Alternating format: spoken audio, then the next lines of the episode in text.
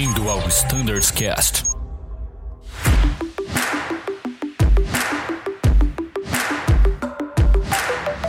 Fala pessoal, novamente sejam todos muito bem-vindos ao Standards Cast. Vocês sabem quem eu sou e hoje tenho aqui comigo o chefe Edson, Edson Scrignoli. Fala Edson, tudo bem? Tudo bom, pessoal? Prazer participar do podcast novamente. Legal. O chefe Edson já participou uma vez do nosso podcast, né? A gente gravou alguns episódios juntos. O último, acredito que tenha sido sobre a RST Charlie do 320, né, Edson? É isso aí. A gente fez um review de como seria o treinamento periódico de Charlie do no A320. Pô, você sabia que esse episódio foi o episódio de maior sucesso de todos até agora no Standards Cash? Caramba, Foi o cara, que mais teve views. Que legal, fico feliz aí de, de poder contribuir aí. São pautas bem interessantes, né? Então, pra gente é um prazer participar e contribuir com o podcast e com a qualidade do treinamento também.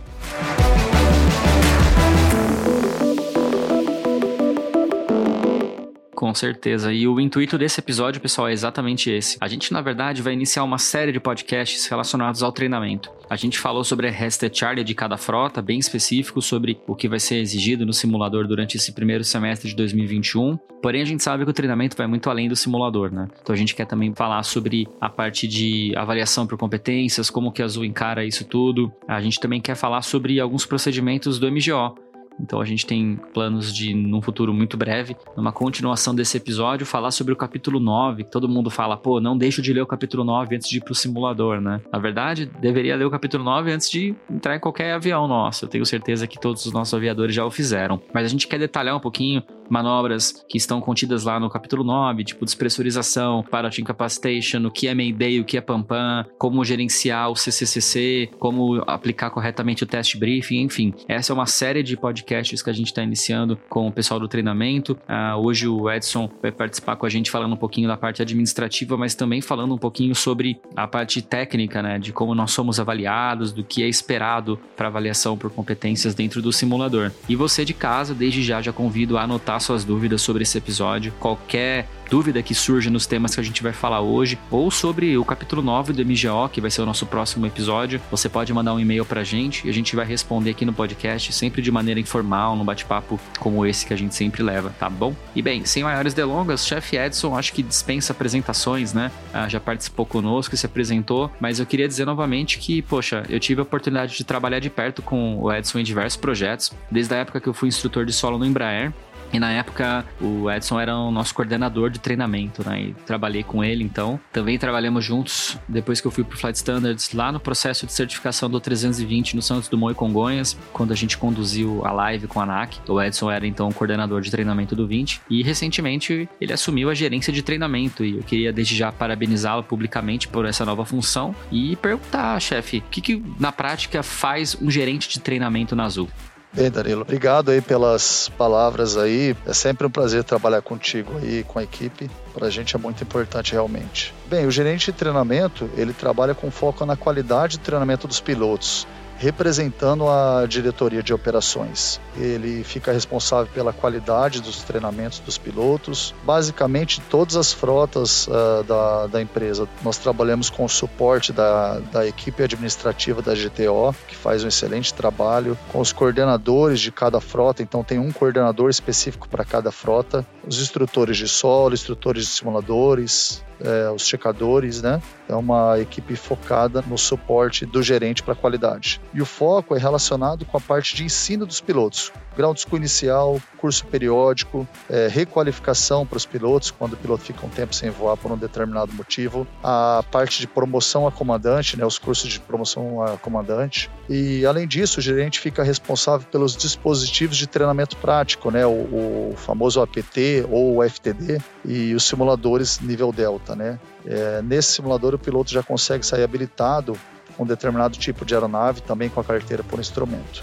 Basicamente, o foco da gerência é integrar os setores de operações, safety, chefia de equipamentos, engenharia, flight standards, manutenção dos simuladores, planejamento de escala, junto com as autoridades de aviação, com os itens de certificação IOSA, para a gente conseguir manter tudo dentro da conformidade e também mantermos um ótimo nível do processo de aprendizagem para todos os pilotos da Azul, utilizando as melhores uh, técnicas de aprendizagem mundial. Caramba, chefe, só isso? Não tem mais nada?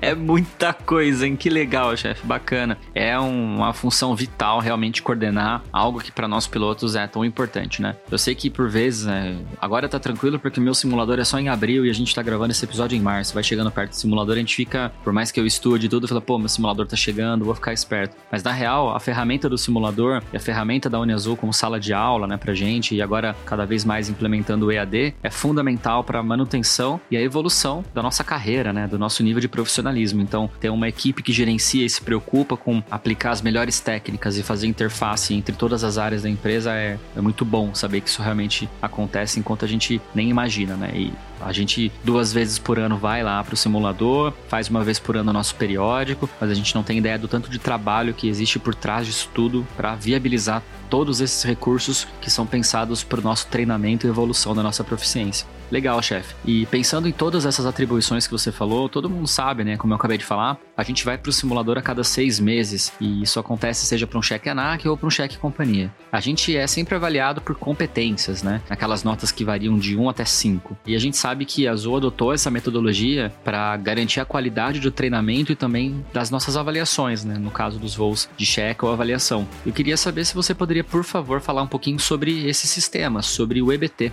Sim, com certeza, Danilo. Bem, o EBT né, é uma metodologia internacional que é prevista nos manuais da IATA, uma metodologia moderna que é utilizado pelas principais empresas mundo afora. Né? É um treinamento Evidence-Based Training, né, um treinamento baseado em evidências que nós hoje utilizamos é uma parte dessa metodologia que é chamado CBT, que é o Competence Based Training que é o treinamento desenvolvido para o aluno numa determinada competência fundamental, né? Ou seja, é o desempenho da função não só para medir o desenvolvimento individual em determinados eventos ou manobras, né? Ou seja, nós trabalhamos baseado nesse CBT em melhorar as competências gerais dos pilotos. E isso foi um estudo muito grande da IATA para criar essas competências, né? E não apenas trabalhar em determinado tipo de manobra, mas sim focando em conseguir desenvolver as competências do piloto para ele conseguir resolver qualquer situação a bordo. E as principais competências, né? Nós temos nove competências pelo esse manual da IATA que geram as notas para os pilotos, né? Então, aplicação de procedimentos, comunicação, controle de voo automático, controle de voo manual, liderança e trabalho em equipe,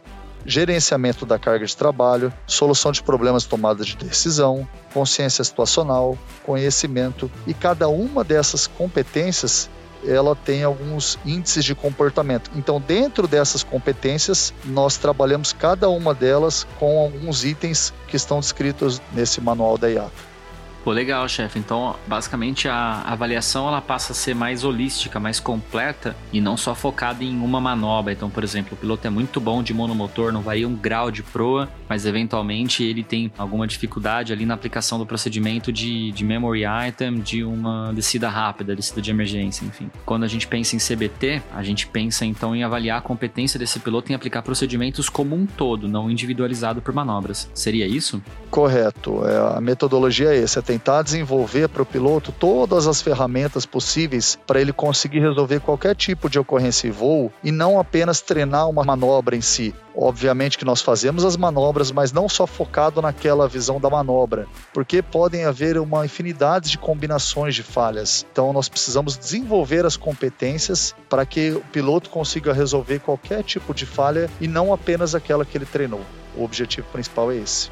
Pô, legal demais, chefe. E assim, pensando em avaliação por competências, todo ano a gente vai lá, né, duas vezes por ano e tal, e recebe uma, uma graduação, uma nota, é, normalmente de 1 a 5, né? Que é o padrão que a gente avalia. E a pergunta que não quer calar e é uma dúvida que eu sempre tive: o que torna um aluno, por exemplo, nota 5 em determinada competência e o que tornaria um outro aluno, um outro piloto, um grau 4, né, um nível 4 de determinada competência? Como que a gente consegue diferenciar um 4 de um 5? O que, que vocês levam em consideração para isso?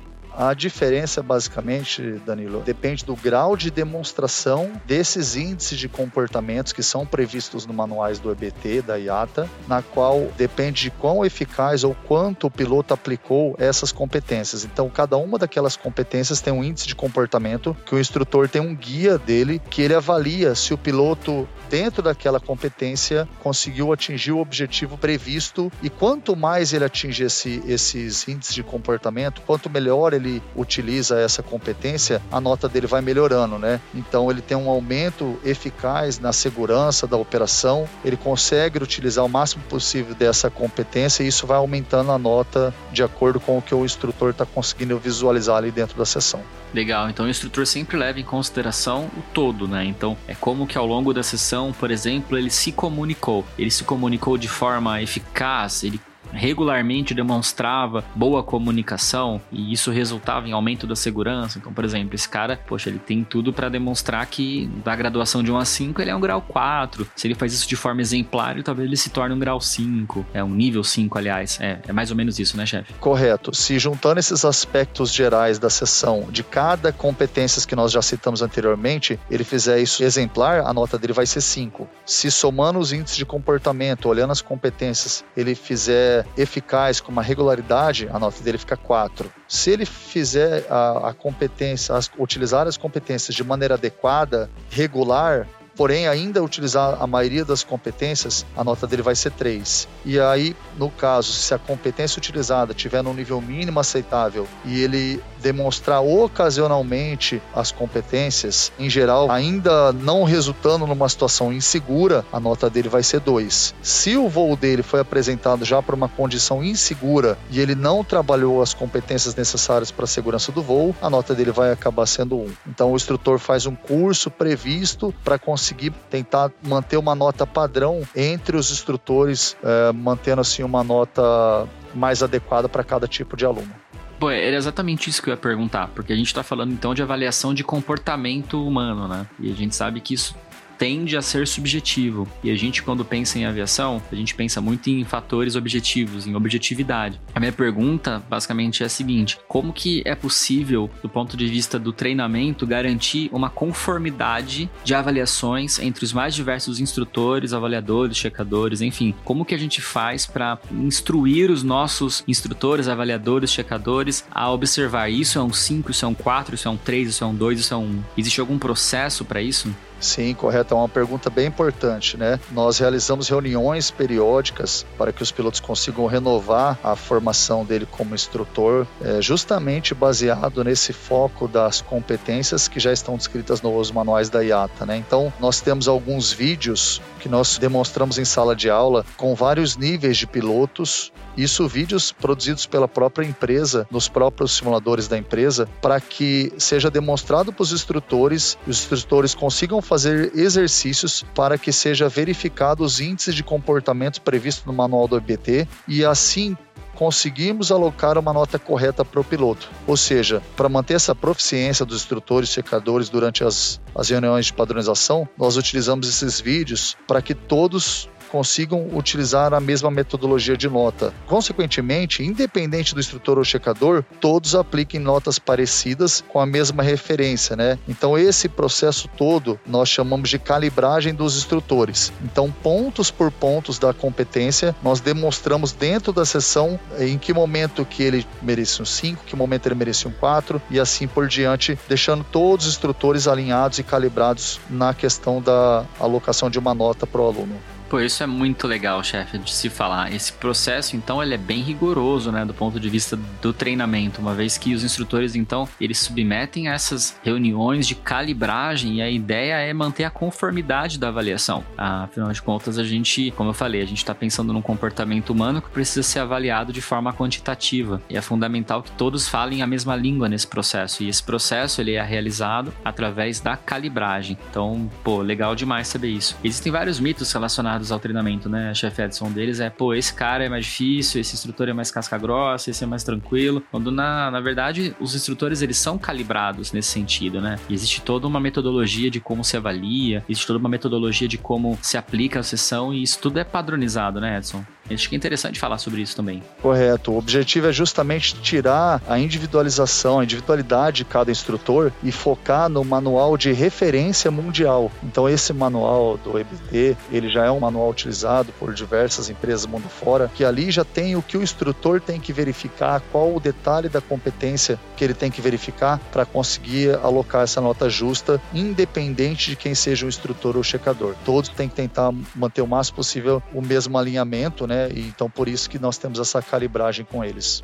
Legal, e como o treinamento ele é feito baseado em evidências, em, em comportamentos demonstrados, então a gente consegue uh, manter essa calibragem. E a pergunta que eu queria te fazer, chefe Edson, é qual é a periodicidade em que esses treinamentos, na verdade, essas calibragens são realizadas? É, essas calibragens elas são realizadas a cada seis meses. Nós trazemos os instrutores para fazer uma reunião, demonstramos esses vídeos, fazemos os exemplos. Então, basicamente, cada seis meses. Muito bom, chefe. Poxa, aqui eu também quero deixar registrado nosso agradecimento, né, chefe, a todos os instrutores, os avaliadores, os checadores que fazem parte de um processo gigantesco que visa o desenvolvimento, o aperfeiçoamento dos nossos pilotos e tenho a plena convicção de que, vou falar de mim, tá, da minha carreira, eu entrei aqui na Azul zero hora, com o mínimo, né, e tenho certeza que minha carreira foi moldada graças a excelentes instrutores, excelentes avaliadores que, dando uma dica aqui, dando uma observação ali, me claro, crescer como profissional. E tenho certeza que isso acontece com todos nós. Então, acho muito válido a gente aproveitar também essa oportunidade para agradecer todo o empenho. E, chefe, nesse sentido também, a gente sabe que por vezes acontecem alguns insucessos no treinamento, né? Faz parte, acontece, pode acontecer com qualquer um de nós. E nesse sentido, a gente sabe que ah, existem ocasiões em que os pilotos não vão alcançar o nível mínimo ali numa avaliação por competências. E a grande pergunta que eu acho legal também esclarecer aqui nesse bate-papo é bem informal é como que é o processo quando um de nossos aviadores, por exemplo, é avaliado com alguma das notas das nove competências abaixo do mínimo? Sim, esse processo de reforço ele é previsto no manual que se chama MPO, que é o Manual de Processo de Operações. Ele está disponível na DDocs, né? E basicamente ele é uma reunião do coordenador de treinamento junto com o chefe de equipamento que avaliam individualmente o que aconteceu com esse piloto para ele não atingir o nível mínimo, né? Nós tentamos identificar a causa raiz, né, o, o motivo dessa dificuldade e coordenamos um processo de recuperação individualizado na qual o foco é ajudar o aluno para que ele consiga resolver, para que ele consiga melhorar essa competência e fazer com que ele se sinta confortável para realizar novamente o treinamento, né? Então, o principal objetivo nosso é coordenar todas as ferramentas necessárias para que o piloto consiga realizar o voo de maneira segura, né? Com uma boa aptidão para a função. Então, justamente, eu acho que é legal enfatizar isso. O objetivo todo ele está relacionado com a recuperação do aluno, com o desenvolvimento de alguma competência que eventualmente não se apresentou num nível adequado, né, chefe? Então é importante a gente saber que existe um processo também definido, está escrito, ninguém tira da cabeça nada, e esse processo então é realizado visando a recuperação e o desenvolvimento profissional do, do aluno, né, do, do aviador no caso.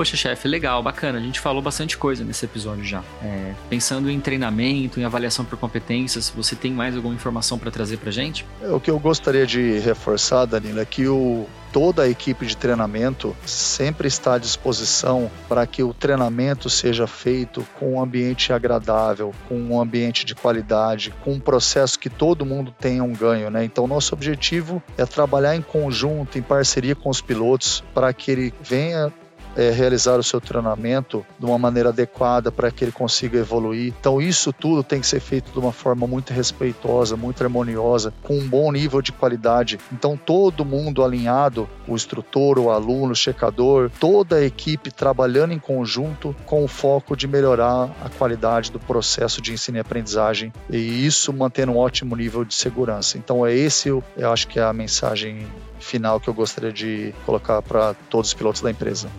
Demais, pessoal. Estamos então hoje inaugurando uma série de episódios focados no treinamento. Nosso objetivo aqui é usar esse espaço do podcast, que é um espaço informal, um espaço onde a gente realmente bate papo, né, fala meia dúzia de gíria e tudo mais, uh, justamente para a gente crescer como profissional e entender como funcionam os processos dentro da Azul. Uh, nesse sentido, tenho plena convicção de que a comunicação está totalmente aberta com o Edson, que é o gerente responsável por todo o treinamento, com o Flight Standards também está. E o objetivo então é que vocês enviem suas dúvidas, enviem seus questionamentos. Por exemplo, poxa, por que que tal dia eu fui avaliado assim, assim, assado? Será que está funcionando como deveria funcionar? Ou, ah, poxa, legal, bacana, eu tenho percebido uma evolução na minha carreira. A gente precisa desse tipo de feedback para fazer os processos da Azul cada vez se tornarem mais aperfeiçoados. E vocês de casa também ah, sintam-se à vontade para fazerem questionamentos operacionais e técnicos. Por exemplo, a gente vai falar no próximo episódio sobre o capítulo 9 do MGO e a gente vai tratar de operações em emergência, portanto. E a nossa ideia é a gente lidar com várias manobras e como essas manobras são executadas no simulador, né, a um nível geral e também contrapondo com o que nós entendemos a fim de treinamento como seria o desenvolvimento e a demonstração das competências numa forma excelente, numa forma exemplar. Então, se vocês tiverem alguma dúvida, alguma observação a se fazer sobre o capítulo 9, usem esse canal, enviem um e-mail pra gente e a gente vai responder aqui no próximo podcast, tá bom? Chefe Edson, obrigado pela sua atenção, pelo tempo que a gente investiu aqui. Obrigado pela sua presença de novo e fica aí o convite, né, para o pessoal mandar as dúvidas. Com certeza, Danilo. Prazer é todo meu. É uma honra participar do Standardcast. Uh, novamente, colocando toda a equipe de treinamento de operações à disposição. Eu acho que vai ser bem legal essa sequência de podcast que nós vamos fazer em conjunto. Vai ajudar bastante o entendimento de todo o grupo em relação à questão do treinamento e da segurança do voo. Show de bola, pessoal. Então é isso. Fiquem ligados nos nossos próximos episódios dessa série e nos outros também que estão disponíveis. Lembrando que tem muito conteúdo legal sobre a RST Charlie do seu equipamento. Rolem aqui a linha do tempo do aplicativo que vocês estão ouvindo esse podcast. Vocês vão ver que pouco lá para baixo, em dezembro, vocês vão ver as publicações relacionadas aos equipamentos de vocês. É muito legal se vocês puderem ouvir os podcasts antes da sessão do simulador. A gente trouxe bastante dica e comentários sobre as manobras que serão treinadas durante esse ciclo, tá bom? Fiquem ligados então, obrigado pela atenção de todos vocês que estão em casa, enviem suas dúvidas pra gente. A gente fica por aqui, até uma próxima e tchau!